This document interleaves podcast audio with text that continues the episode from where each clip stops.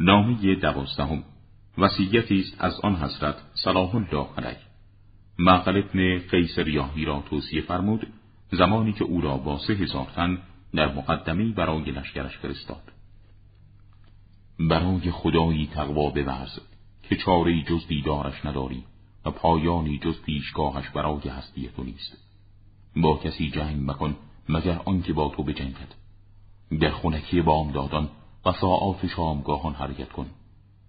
مردم را در سایگاه ها فرود آور و در حرکت آنان را به زحمت مینداز در آغاز شب حرکت نکن زیرا خداوند آن زمان را برای آرامش قرار داده و برای توقف مقرر فرموده است نکوچ کردن.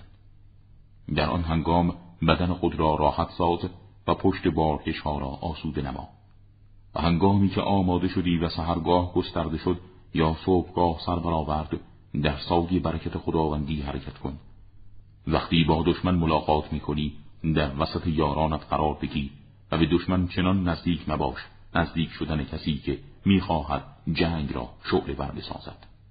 و آن اندازه هم از دشمن فاصله مگیر که گمان کنند از حجوم و سولت دشمن میترسی تا آنگاه که امر من به تو برسد و کین توزی با آنان تو را به کشتار آنان وادار نکند.